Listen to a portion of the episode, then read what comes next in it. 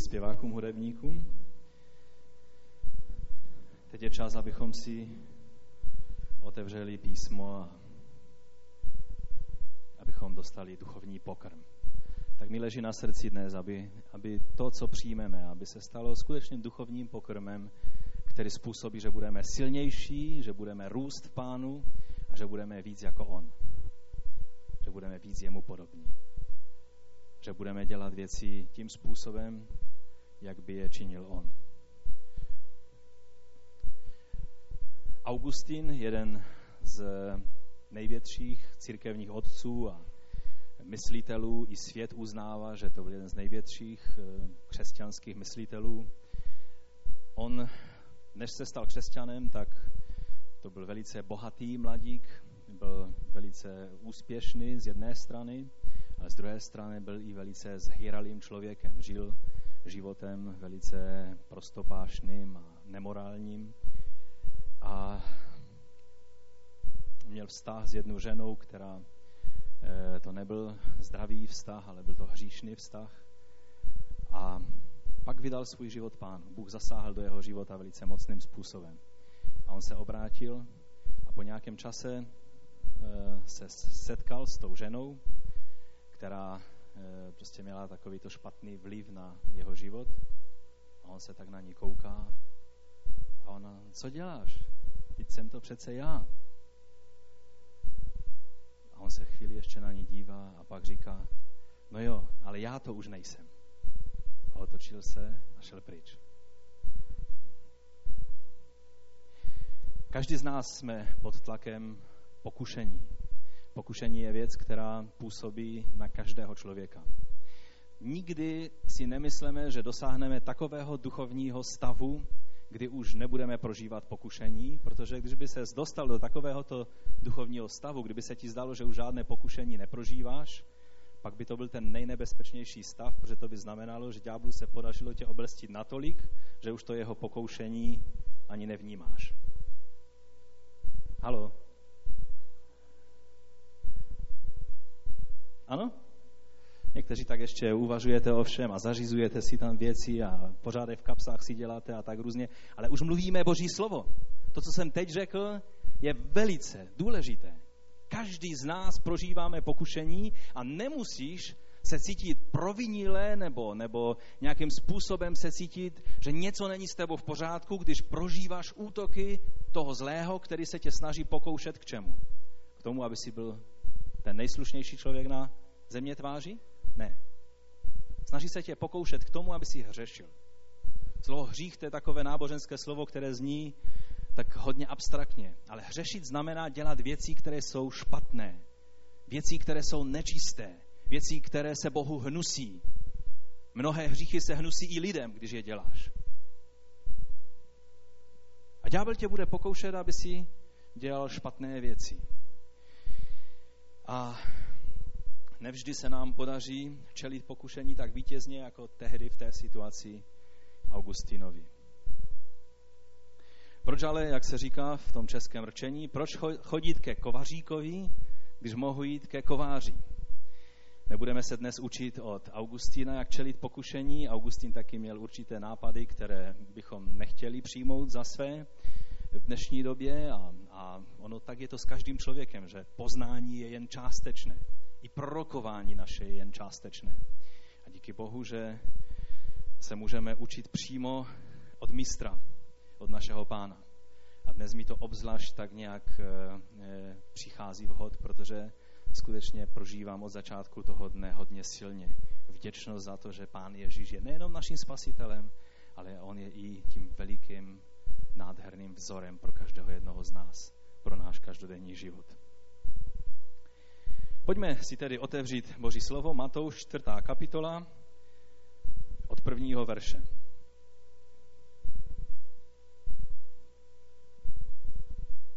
Matouš 4. kapitola od prvního verše. Mohli bychom to číst i z jiných evangelií, ale já to přeštu z Matouše. Tehdy byl Ježíš veden duchem na poušť, aby tam byl pokoušen ďáblem.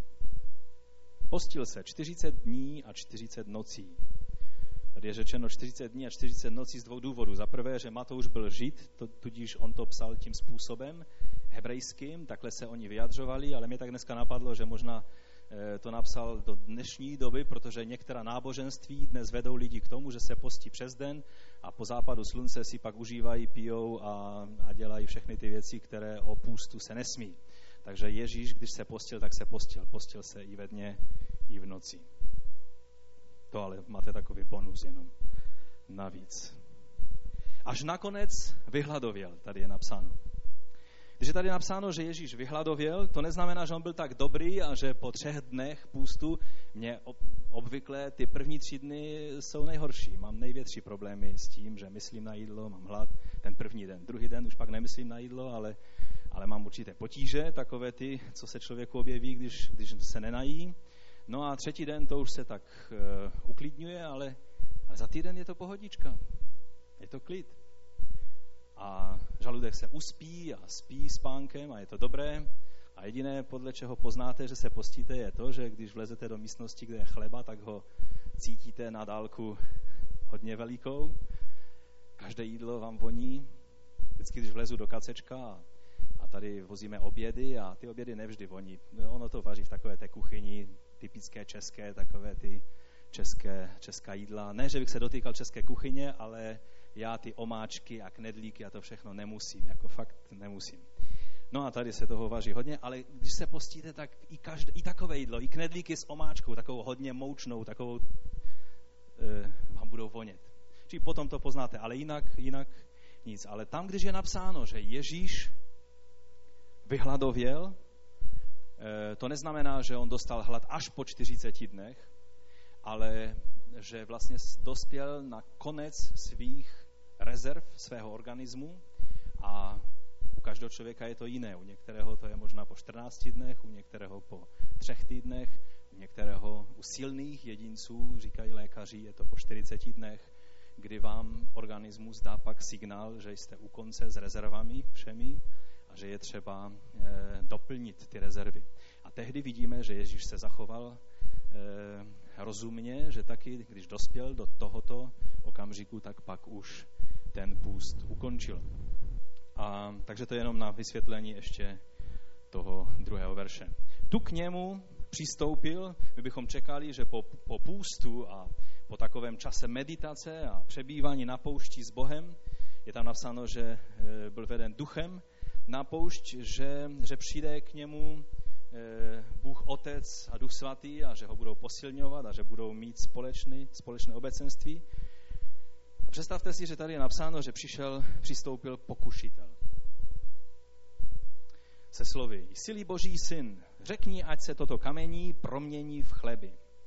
On však odpověděl, je psáno, nejen chlebem bude člověk živ, ale každým slovem vycházejícím z božích úst.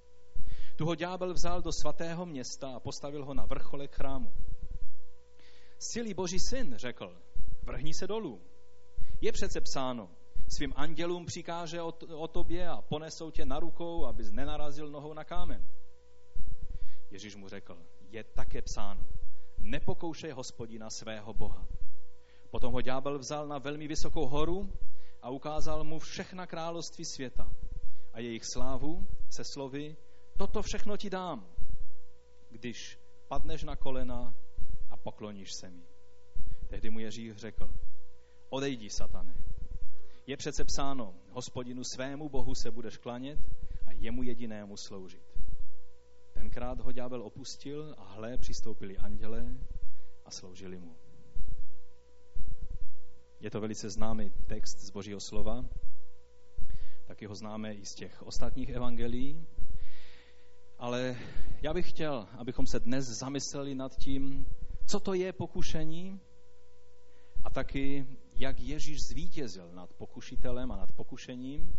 A z toho vyplyne vlastně rada pro nás, jak my máme čelit pokušení. Úvodem bych chtěl vyvrátit některé falešné představy o pokušení. A nebo o tom, když se člověk eh, nachází pod tlakem pokušení.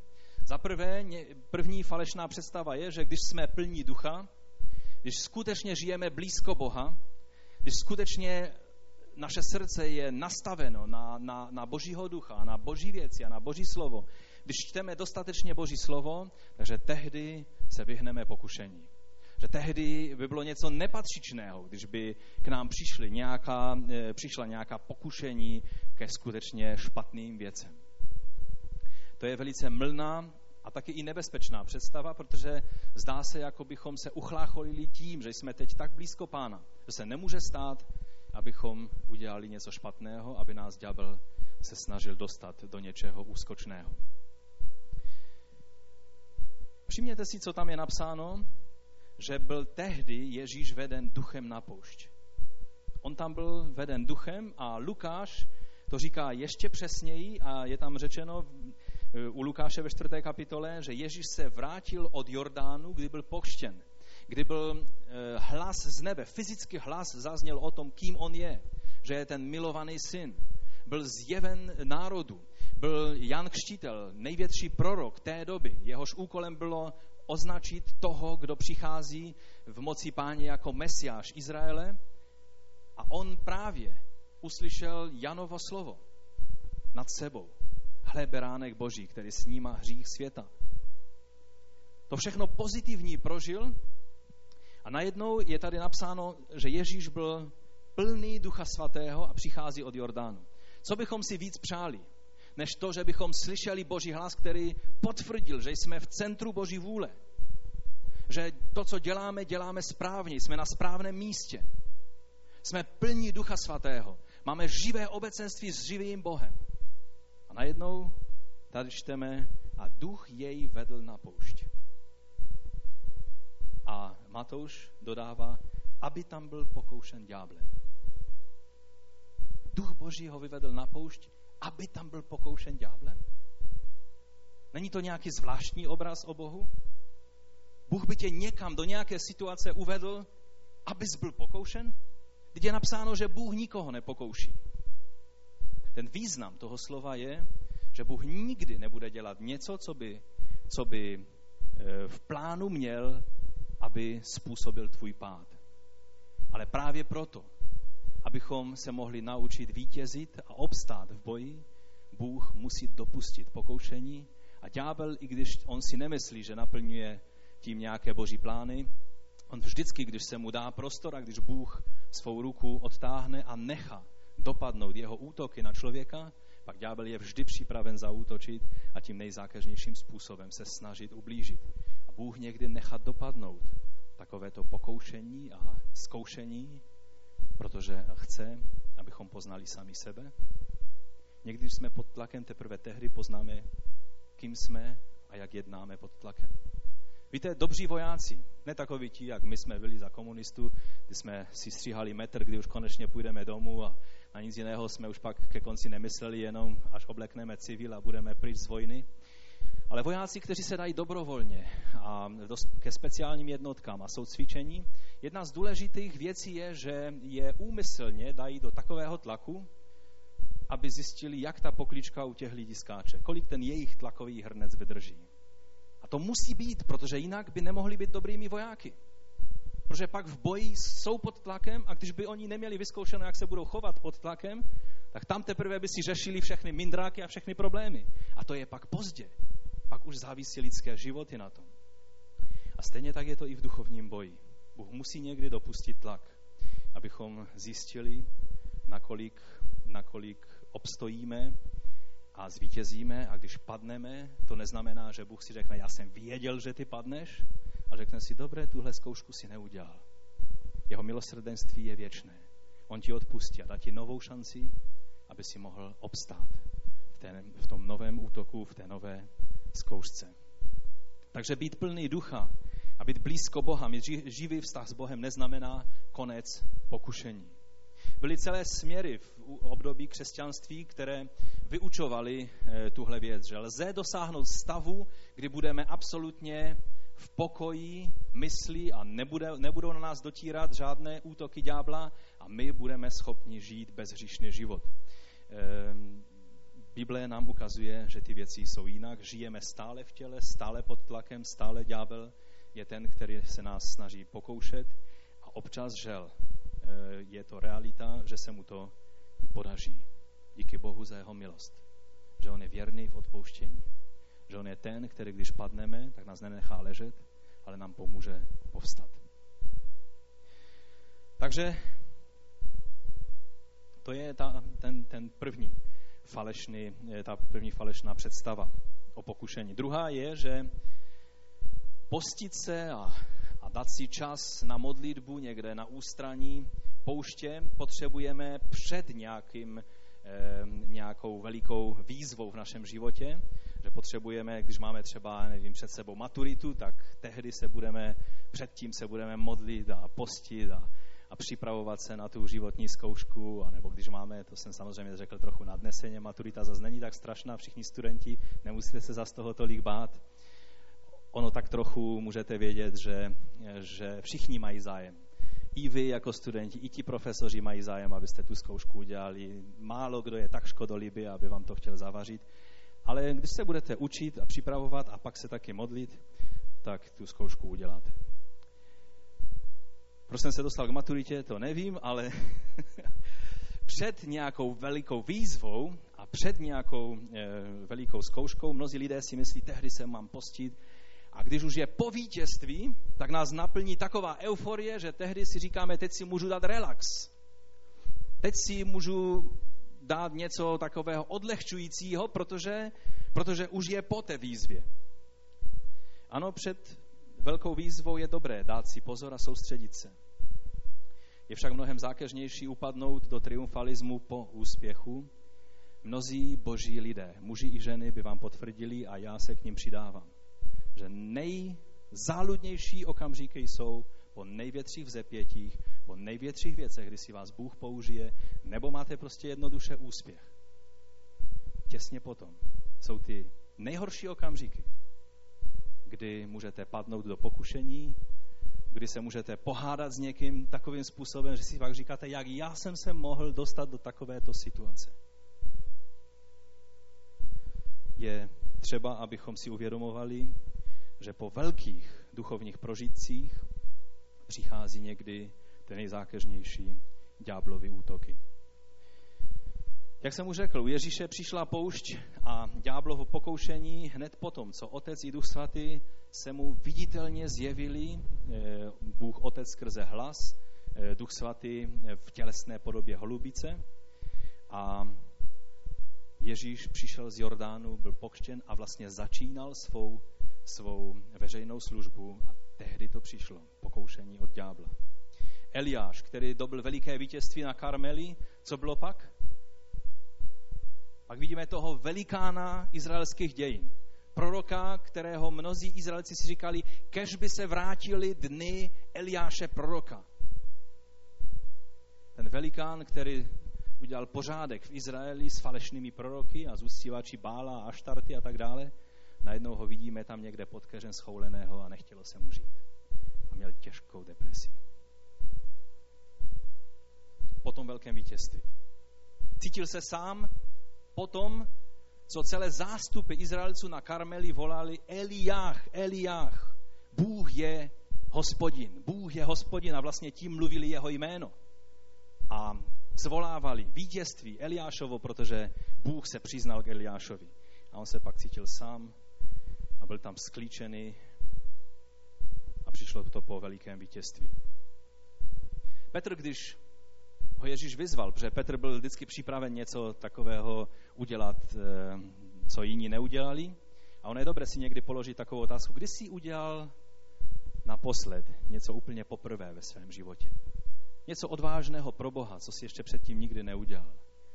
Čelit nějaké výzvy a neobejít ale jít skrz a poznat Boha zase z nové strany. A Petr byl takovým člověkem, který se vrhal do těch situací a viděl Ježíše chodit po vodě, tak se zeptal, pane, mohu taky? A řekl, pojď. A on vykročil a fungovalo to. A šel. A přišel až k Ježíši. A voda ho držela. Úplně jak Ježíš šel. A když byl nejblíž Ježíši, tak najednou, místo aby si všímal Ježíše, tak si začal všímat těch vln. A říkal si, no, člověče, ale ty vlny tady jsou pořádně velké. Asi to zase není tak divoké s tou mojí vírou. Asi, asi mě to pohltí. A začal jít ke dnu. A Ježíš, naštěstí, že byl blízko, tak ho vytáhnul. Ale to nebylo ve chvíli, kdy Petr byl v tom nejvzdálenějším bodě od Ježíše, ale v kterém? V tom nejbližším bodě Ježíše. Čili nikdy nečekejme, že po něčem, co uděláme pro Pána velikého a dobrého, že tehdy nám budou všichni tleskat a ďábel nám dá pokoj, protože už jsme tak svatý muž nebo svatá žena, že, že už od nás uteče a nechá nás být.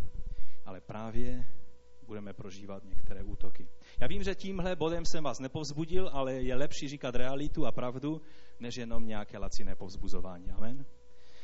Třetí falešná představa je, že tomu mému úspěchu, je teda tomu mému neúspěchu, tomu, tomu mému pádu, že jsem podlehl pokušení, jsou na vině okolnosti, druzí lidé. Když bych měl ty nejvhodnější podmínky, kdybych měl podmínky jako tam ten bratr nebo ta sestra, já bych taky obstal v té situaci. Ale kdyby on byl v mé situaci, tak by určitě hřešil úplně stejně jak já.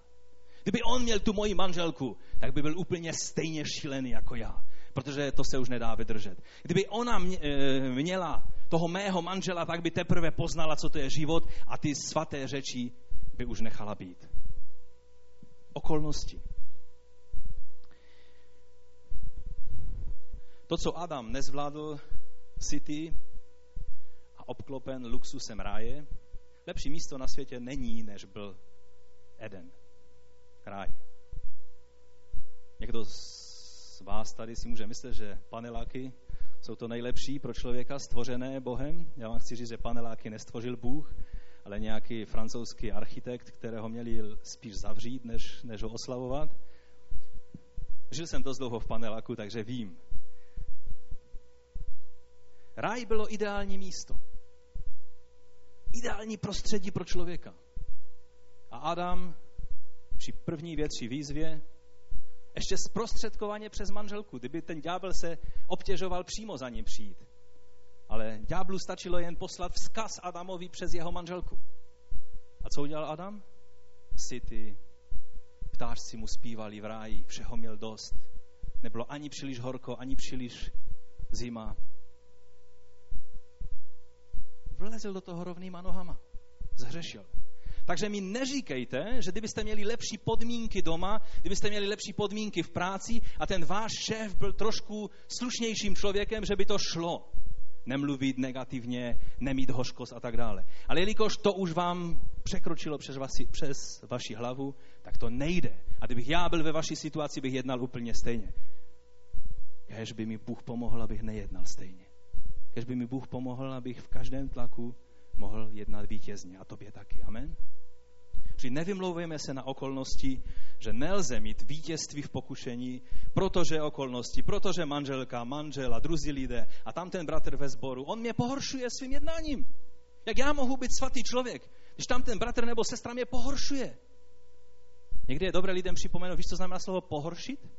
Znamená, že ty se stáváš horší. Ne ten druhý. Když se pohoršíš na někom, tak se stáváš ty horší.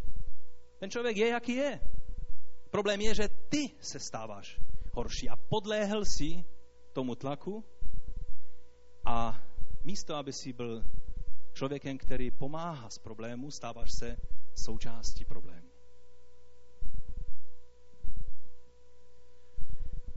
Takže to je realita, kterou je dobré si uvědomit.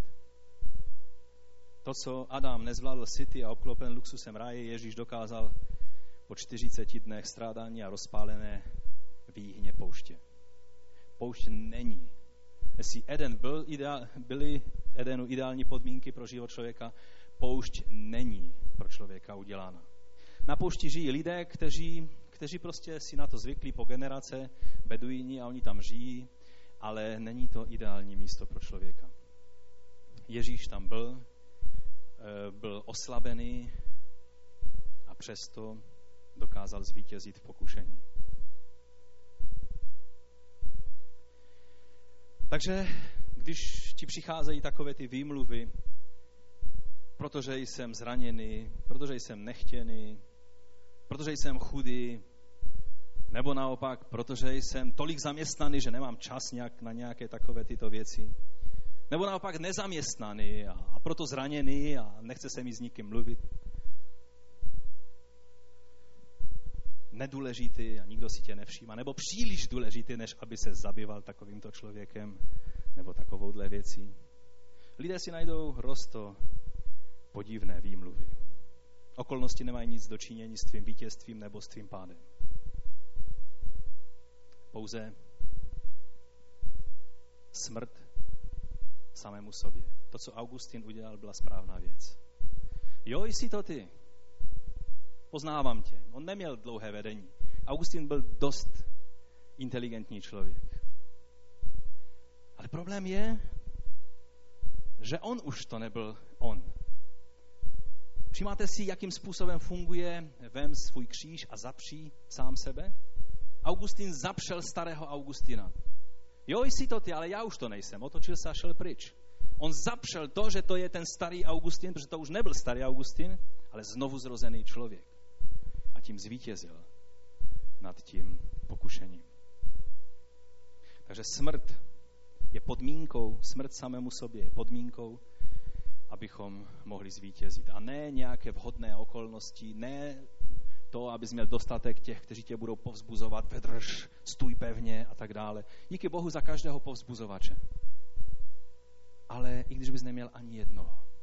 Jsou křesťané na téhle země tváří, kterým za celý život nikdy nikdo neměl možnost říct, stojíš dobře a tě Bůh požehná, stůj pevně. Ale stále jsou v ohrožení, stále jsou v tlacích, stále se jim posmívají, stále jsou těmi, na které plývají a snaží se je zlikvidovat a oni přesto stojí pevně. A to by nás mělo vést k tomu, abychom se styděli, že tak lehce podléháme často těm situacím, které na nás přijdou. Čtvrtá falešná představa je, no jo, Ježíš, ten to měl dobré. On nemohl zhřešit. Teď přece Ježíš je Bůh i člověk v jedné osobě. To je další, další falešná představa o tom, kdy lidé si myslí, že celé to pokušení na poušti to bylo jenom, aby Ježíš symbolicky dal najevo, jak, jak můžeme zvládat pokušení, ale ve skutečnosti o nic nešlo, protože on jako Bůh nemohl být pokoušen. Já vám chci říct, že i když je to dost komplikovaná teologická záležitost a mohli bychom o tom mluvit hodinama, ale stačí, když si řekneme toto. Pokušení Ježíše nebyla pouhá symbolická fraška bylo to pokušení. Ďábel by za Ježíšem nešel, pokud by nebyla možnost, že ho dostane na svoji stranu. Co si musíme uvědomit samozřejmě je, že Ježíš byl pokoušen ve způsobu svého řádu. On nebyl pokoušen k tomu, aby si šel za roh zakouřit jako nějaký teenager, On nebyl pokoušen, aby šel za nějakou izraelskou ženou, která byla vdaná, aby, aby s ní byl, i když mnozí se snaží z něj udělat člověka hříšného jako každý jiný a už jsem se zmiňoval o tom filmu nebo knize a tak dále, o tom ještě, ještě uslyšíme v dnech příštích. Ehm, od, eh, no jak se tomu říká, šifra mistra Leonarda a tak dále. Mnohé pokusy už byly udělány, ale Ježíš mohl říct do tváře svým nepřátelům, kdo z vás mi může dokázat, nebo prokázat hřích. Nikdo nemohl. On nebyl pokoušen tímto způsobem, ale on byl pokoušen, aby použil svou nezávislou božskou moc. On byl Bůh a on mohl jedním lusknutím své ruky způsobit, že nejenom ti lidé, kteří mu strpčovali život, ale i celá země tváře by utekla zpřed jeho obličeje. Amen to, že Ježíš nepoužíval své božské atributy, svou božskou moc, ale jednal a chodil skrze zmocnění Ducha Svatého na téhle zemi, je jenom důkazem toho, co říká poštol Pavel, že on vyprázdnil sám sebe.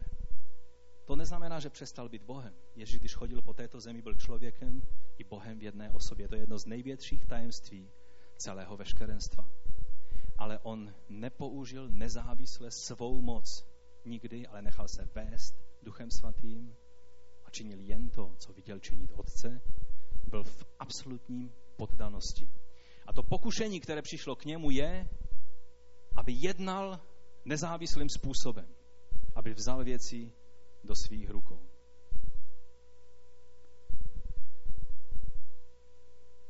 Takže musíme si ještě k té věci další, další věc uvědomit, že Ježíš jako člověk byl, bylo na něj e, stejně vyvíjený tlak ďáblem na pokušení, ale samozřejmě Ježíš jako syn Boží čelil té největší moci, která v tom vesmíru existuje, aby mohl obstát v hříchu. Teď si řekneš, no tak přece jenom Ježíš měl výhodu. Já vám chci říct jednu věc. Ten duch svatý, který zmocňoval Ježíše, je k dispozici i tobě, i mně. Ta otázka, že my podléháme, je jen v tom, že nevyužíváme ten obrovský potenciál Boží moci, posilňující moci Božího slova a Božího ducha, abychom mohli obstát. Ten týž Bůh, který způsobil, že v Ježíši nebylo možné, aby ďábel cokoliv v něm našel svého. Ten týž duch může způsobit, že ty budeš mít vítězství nad hříchem a nad pokušením. Amen. Teď se podívejme na chvilinku na povahu pokušení. Jak, jak vlastně pokušení funguje. Za prvé zákežnost pokušení.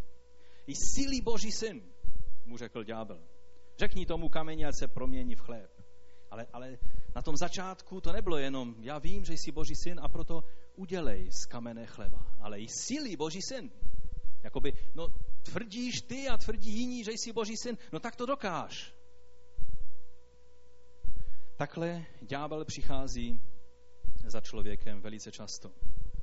Bylo to takové nepřímé spochybnění spíše provokace k tomu, aby Ježíš začal dokazovat, že je skutečně Boží syn. Silý pořádný chlap, tak to takhle nenecháš. Přece si nenecháš takhle ty věci líbit, ale něco s tím uděláš. A to je výzva, abychom vzali věci do svých rukou a začali jednat podle svého způsobu. Zdá se vám to povědomé? Přichází ďábel za vámi s takovým někdy řešením? Ježíš byl pod stejným způsobem pokušení. Mnozí mladí lidé začali s kouřením, s drogama, se sexem.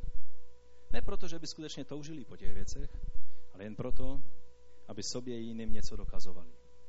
A já vám chci říct, že mnozí lidé jsou ve vleku, jsou tažení za nos ďáblem právě jenom tím, že stále jenom svému okolí něco dokazují, někdy sobě dokazují, že nejsou takoví a že si tohle můžou dovolit. A někdy to končí až v chorobném snobismu, kdy lidé si nepořizují věci, protože je potřebují, ale proto ti sousedé potřebují vidět, že na to máme. A oni jeli na dovolenku kam? Na Malorku? My pojedeme na Bahamy. Vezmeme si půjčku na 18% a pojedeme na Bahamy, aby sousedé viděli, že jsme měli lepší dovolenou. Já vám chci říct, že samozřejmě tomu se smějeme a některé české filmy, komedie tuhle vlastnost člověka eh, odhalili s dost velikou dokonalostí. Ale vám chci říct, to není nic jiného, snobismus není nic jiného, než dokazování jiným a sobě to, k čemu nás ďábel vyzve.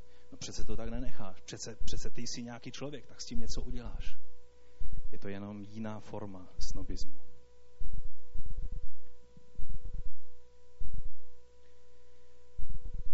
Za druhé, když bych měl se ještě vrátit k tomu prvnímu bodu, jen jedna malinká vsuvka, vsuvka můžete nad tím přemýšlet.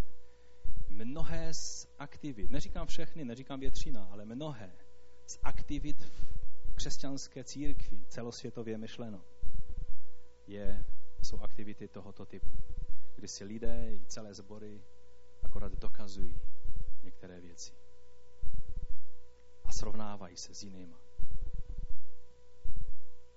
ale to je na jiné téma, možná se někdy k tomu ještě vrátíme. Za druhé, druhá vlastnost pokušení je, že pokušení je subjektivní. Není stejně zákežný, jed, zákežný jeden druh pokušení pro tebe, jak je zákežný pro mě. A opačně, pro mě může něco nebyt vůbec pokušením, i když jsem ve stejné situaci, a pro tebe to může být smrtelné nebezpečí. Podívejme se, v čem byl Ježíš pokoušen. Udělej z kamene chléb. Kdo z vás prožíval tohle pokušení? Nikdo? Ještě nikoho z vás jste neprožívali pokušení, když máte hlad? Z nějakého kamene, no chléb, chléb. Třeba nějakého dobrého stejka z toho udělat. Ne? To není druh pokušení, kterému podléháte? Často děláte zázraky, proměnu vody ve víno a, a, a rozmnožování chleba a z kamene chléb a takové věci? Má někdo s tím problém, že ho to pokouší stále to dělat a chce s tím skončit a nemůže? Nikdo? Takže asi nám to chce ukázat, že pokušení je subjektivní a to, co je pokušením pro jednoho člověka, není úplně stejným pokušením pro druhého člověka. Amen? To, co bylo pro Ježíše pokušení, protože pokušení má vždycky reálný základ. Ježíš měl moc to učinit. A proto byl pokoušen. Kdyby mě ďábel pokoušel, udělej z kamene chléb, no ďáble, pokoušej mě, kolik chceš, ale já nemám víru na to, abych to udělal. Co s tím mám dělat? I když bych měl hlad, 40 dnů bych se postil, všechno by fungovalo, ale to pokušení by nebylo reálné. Jsou věci, které jsou reálné v mém životě, které, když by mě ďábel pokoušel, tak to má reálný základ. Je potenciálně možné, že bych do toho mohl padnout. Takže druhé eh, pokušení, kterému Ježíš čelil. Skoč do andělské náruče z výšky, já nevím, jestli to tam je 100 metrů nebo kolik. To je v Jeruzalémě ten, ten, ten roh chrámu, je to nejvyšší místo, je to přímo do údolí Kidron, kde pak začíná údolí eh, Hinom a tam ty zdí eh, jdou skutečně vysoko a oni byli asi ještě vyšší v době Ježíše. Takže je to takové místo, kde skutečně by to eh, zapůsobilo velice silně. Já musím říct, že mě takové věci nenapadají. Já skutečně nepodléhám takovýmto pokušením. Z výšek mám strach, nebo teda mám závratě a z kamene nedokážu si představit, že bych dělal chléb. A to třetí, buď vládcem celého světa. Můžeš být vládcem celého světa, jen když se mi pokloníš. Já nevím, jak vy, ale já tyhle aspirace nemám.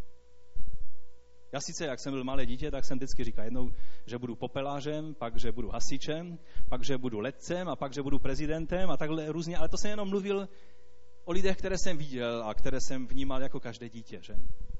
Ale nikdy jsem neměl nějakou touhu vládnout světu a vůbec ničemu vládnout. To, že jsem pastorem, mě Bůh musel donutit, jinak bych, to nebyla moje ambice, abych se stal pastorem. A to teď neříkám jako nějaké, nějaké levné gesto, ale říkám to, jak, jak, jak jsem. Kdyby žila moje maminka, mohli byste se jí zeptat, kde jsem byl nejšťastnější a co jsem dělal nejraději. Ale nebyly to žádné plány na to, že budu někomu vládnout a, a stát před velkým zástupem lidí a ti budou přikyvovat na to, co říkám a tak dále. To, to není druh pokušení, kterému bych já mohl podlehnout. Pro Ježíše tyhle tři pokušení byly reálná pokušení, kterým on čelil. Proto je třeba si uvědomit nesmysl zákonnických zákazů typu nedotýkej se, nejes, Protože nelze stanovit paušální pravidlo pro všechny lidi stejné. Pro jednoho člověka televize je velkým pokušením a to nejmoudřejší, co může udělat, je, že ji odnese někam, prodá, daruje někomu nebo vyhodí, to je jedno. Jedni mladí lidé byli pohoršeni z toho, jak, jak televize ovlivňuje jejich život, tak šli na vysokou skálu a oni byli čerstvě obráceni a hodili to z té skály za prvé zamořili prostředí, že? To, to bylo taky nemoudré. A za druhé je viděl někdo z rodiny jejich a řekli, a od té chvíle byli odepsáni, protože je rodina vzala za fanatiky a byl konec. Čili samozřejmě jsou rozumnější způsoby, jak, jak eh, obrazně řečeno tuhle ruku, která tě pohoršuje, odseknout. Ale pro druhého člověka tahle věc nemusí být pokušením, ale je zase jiná věc.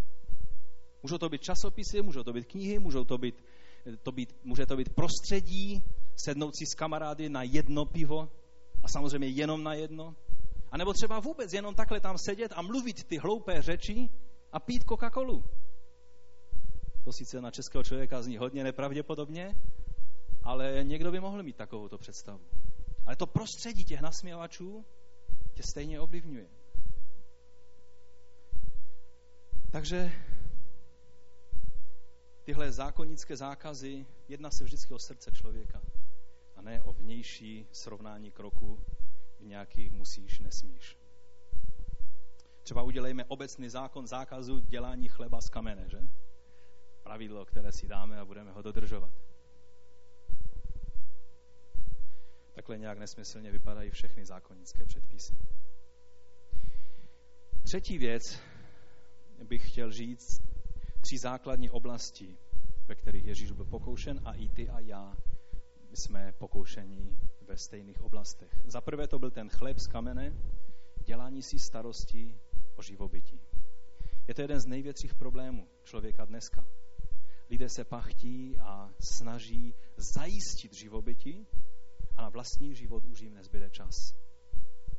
Velice často lidé vynaloží všechno úsilí, svou inteligenci, své myšlení, své, svou, své touhy, jenom snažení se o zabezpečení životních potřeb a rozumějme tomu dobře.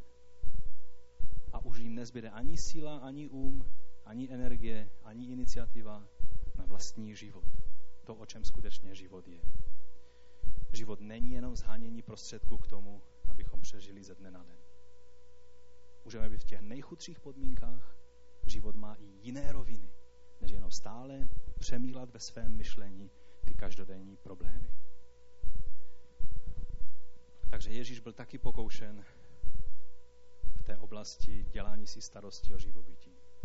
Je to vlastně zneužití ďáblem přirozené potřeby člověka. A ďábel je mistr v tom, aby přirozenou potřebu, kolik jich máme jako lidské bytosti, aby jednu z těch potřeb se snažil nějakým způsobem převrátit a udělat z toho hříšnou touhu, která v nás bude.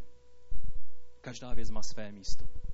Jídlo má své místo, pití má své místo, sex má své místo, všechno má své místo ve správném čase na správném místě. Ale ďábel se bude vždycky snažit tu legální potřebu člověka vzít, převrátit a použít hříšným způsobem proti tobě. Nebo tebe přivez k tomu, aby si to učinil hříšným způsobem. Takže do této kategorie spadá snaha uspokojit oprávněné potřeby neoprávněnými způsoby. Za druhé, to druhé pokušení, skoč z chrámového nároží. Tady tímhle pokušením jsme upozorněni na to, že existuje celá veliká oblast duchovního pokušení.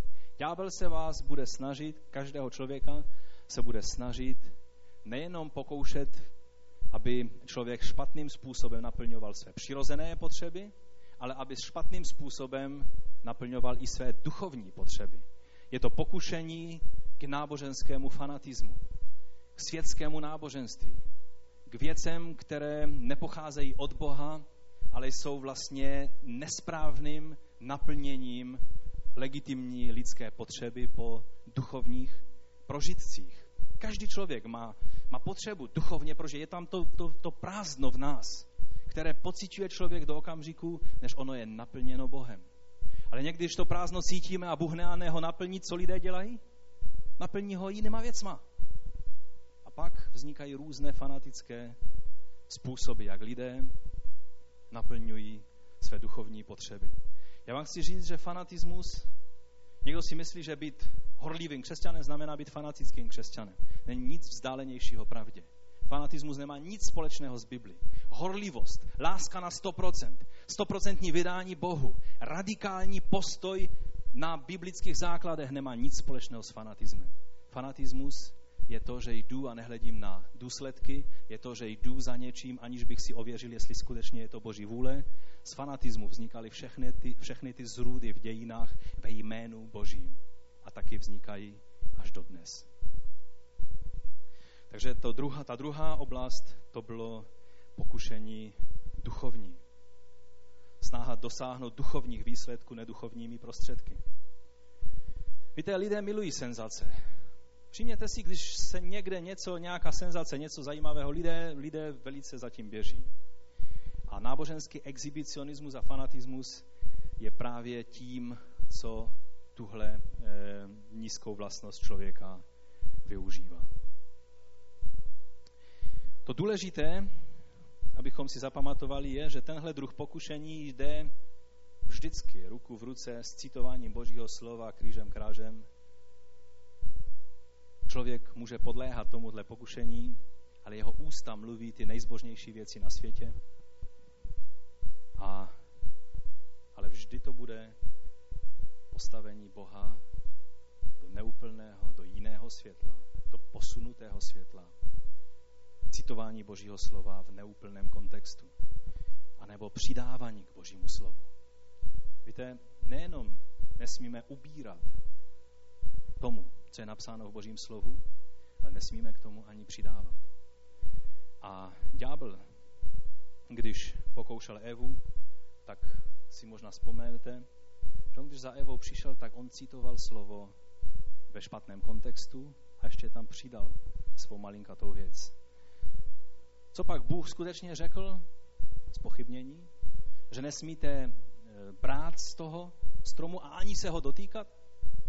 Všimněte si, že vždycky e, ve, v, těch, v tomhle druhu pokušení ďábel se bude snažit sice citovat Boží slovo, protože mluví s duchovním člověkem, ale bude stavět slovo do neúplného, špatného kontextu.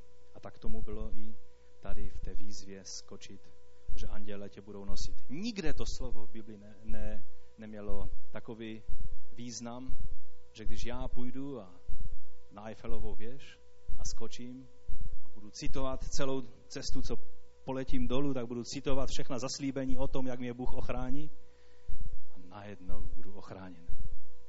Najednou bude země, jak se říká na Slesku, masný flek Protože tohle slovo neznamená to, kolikrát my lidé bereme Bibli a citujeme zaslíbení, která vůbec do té situace, ve které jich citujeme, nemluví. Nebereme ohled na kontext. A to je ten problém. Je třeba, abychom vždy věděli, že to, co říkáme, že je boží, je skutečně boží a není to jenom, že jsme pokoušení v téhle duchovní oblasti. Třetí oblast, pokloň se mi a pak celý svět je tvůj. Snaha přimět ke kompromisu. Ďábel chtěl, aby se Ježíš uchylil k použití kompromisu. No teď přece to, že se jenom maličko pokloním tady ďáblu, není zas taková velká věc. Když budu vládnout celému světu, pak zase to vrátím všechno na správnou, na správnou míru. Kompromisy nevedou k cíli. Pamatujte si, cíli vede přímá cesta. Kompromisy se světem, kompromisy s hříchem. Trošku toho, trošku toho. Vás nepřivede do cíle, ale do větších útrap a zmatků, než kdybyste na začátku se ani nesnažili nějaké kompromisy dělat. Takže tady byla výzva otevření se, k otevření se na ctižádost, schopnost udělat cokoliv pro dosažení cíle svých ambicí snaha dosáhnout oprávněného dědictví, celý svět patří Kristu. A to, že ďábel říká, to všechno patří mně a já ti to můžu dát. Ježíš se mohl s ním hádat o tom, komu to vlastně patří. Ale Ježíš věděl, že ďábel mluví pravdu, protože člověk svým hříchem vydal celý svět ďáblu do rukou. Ale Ježíš za účelem toho, aby dosáhl nápravy té věci, nemohl postupovat nesprávnými postupy. Snaha dosáhnout oprávněného dědictví nesprávně, nesprávnými postupy je špatná. Satan nabízel Ježíši, co mu tím vlastně nabízel? Nabízel mu korunu krále bez čeho? Bez kříže utrpení. Každé evangelium, které vám bude nabízet úspěch a vítězství bez kříže, smrti samému sobě, je falešné náboženství, je falešné evangelium a nevede k cíli. To je přesně druh evangelia, který ďábel tady Ježíši kázal. Někteří lidé jsou ochotní udělat cokoliv pro dosažení slávy, moci, bohatství, vlivu, vlivu prvenství. Jsou schopni udělat absolutně cokoliv. Všechny křesťanské ohledy jdou stranou, když je vidina, že mohu dosáhnout kýženého cíle. A já vám chci říct, že pokud někdy, tak ve chvílích, kdy vidíme na dosah nějakou skvělou věc, pokud někdy potřebujeme bdít a zůstávat pod vedením Ducha Svatého, pak jsou to tyhle okamžiky. Ta věc se ti zdá na dosah. Tahle situace se ti zdá na dosah. Tahle pozice, tohle zaměstnání, tahle, tahle super situace, kterou si celý život očekával, se ti zdá na dosah a v tom okamžiku potřebuješ bdít víc než kdykoliv předtím. Aby prostředky, které používáš k dosažení těchto cílů, byly stejně boží, jako ten cíl, ke kterému směřuješ. Tady je třeba říct jednu věc, která myslím, že v Česku je dosti důležitá zdůraznit. Panuje takové mylné přesvědčení, samozřejmě je živeno těmi mnohými zprávami, které každý den dostáváme o tom, co se děje v těch nejvyšších kruzích. A to je věc, která samozřejmě musí, nemůže jinak, ale musí ovlivnit pohled běžného člověka, jak ty věci fungují. Čili vytvořil se takový mlné, mlné přesvědčení, že sláva, moc, bohatství, vliv, prvenství jsou zlém sami v sobě. Že když někdo je bohatý, tak to vždy je negativní. Když je někdo slavný, tak je to vždy negativní. A jenom čekáme, no dneska je slavný, ale však uvidíte zítra. Když je někdo první a ne druhý, tak si říkáme, no však počkej, teď vyskakuješ, ale ono to dopadne úplně jinak. To je mylná představa. Já vám chci říct, že být úspěšný, bohatý, slavný, první a tak dále, to nejsou špatné věci od svého základu. To jsou neutrální hodnoty. Tak jako lze být čestným, věrným, dobrým, chudým člověkem, tak lze být čestným, věrným, skromným, pokorným, vzdělaným, bohatým, úspěšným prvním člověkem. Amen? Čili to zlo není samo v sobě. Problém je úplně v něčem jiném. Mohli bychom vršit příklady z Bible. Jozef, Daniel, David, Abraham, to byli úspěšní lidé. Ale vždy lidé s velikou zodpovědností jsou v pokušení dosáhnout té kyžené koruny bez kříže. A tam vždy leží tohle pokušení, vždy ďábel číha za rohem s tímhle pokušením. Všichni opravdoví velikáni, i ty, které jsem citoval z Božího slova, o Ježíši ani nemluvě, dosáhli vítězství skrze zapření sebe sama, kříž, věrnost správné věci, vytrvalost a nepodlehnutí všem těm tlakům, které kolem nich jsou. Ježíš na kříži je vrcholným příkladem tohohle principu. Amen. Co říct závěrem? Samozřejmě to řešení. Pokušení jsme si popsali, alespoň částečně, ale jaké je, co bylo Ježíšovým tajemstvím vítězství, protože na to doufám čekáme. Čím Ježíš zvítězil? Když bychom četli, tak je psáno.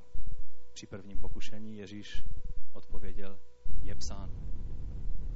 Při druhém pokušení, co udělal Ježíš?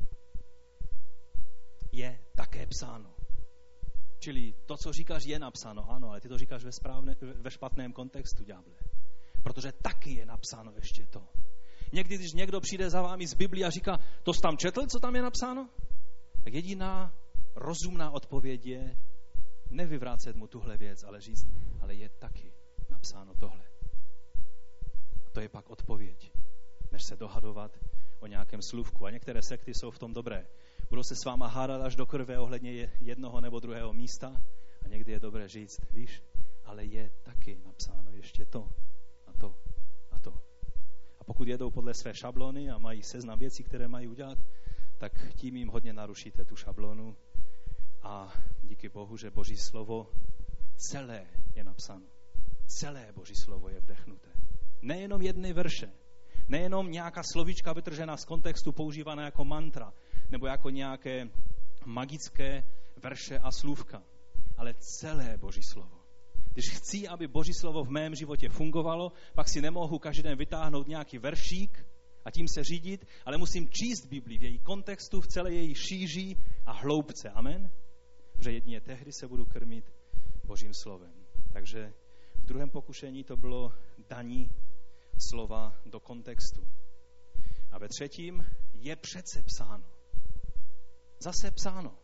Ježíš, všimněte si, v každém pokušení, ať v tom chlebu, ať na tom, eh, v tom duchovním pokušení, anebo v tom pokušení ke kompromisům a k získání eh, oprávněného dědictví neoprávněnými prostředky, vždy jeho odpověď a jeho zbraň bylo psáno jest.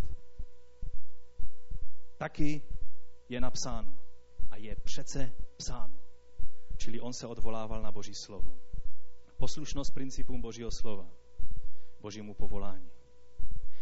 Takže přijdou různé snahy ze strany lidí i ďábla, aby Boží slovo ve tvém srdci bylo spochybněno. Věz, že není jiné síly, kterou, kterou by se mohl vzepřít ďáblu, ani nic jiného nepotřebuješ, než zůstat, věr, než zůstat věrný Božímu slovu. Tady bych ovšem chtěl podotknout jednu věc. Někteří vlivem určitých učení a knih přijali takový pocit, že vítězstvím je to, když budu citovat slovo. Já ho budu citovat. Já vám chci říct, můžeš citovat tak, že se ti poplete z toho jazyka a uděláš si na něm uzel. A ďábel se bude smát. Pokud to budou pouze slova, která si říkáš, boží slovo má moc, já ho budu citovat. Já ho budu mluvit do situace. Mluv. Pokud to slovo není součástí tvého života, tak ti to absolutně nic nepomůže.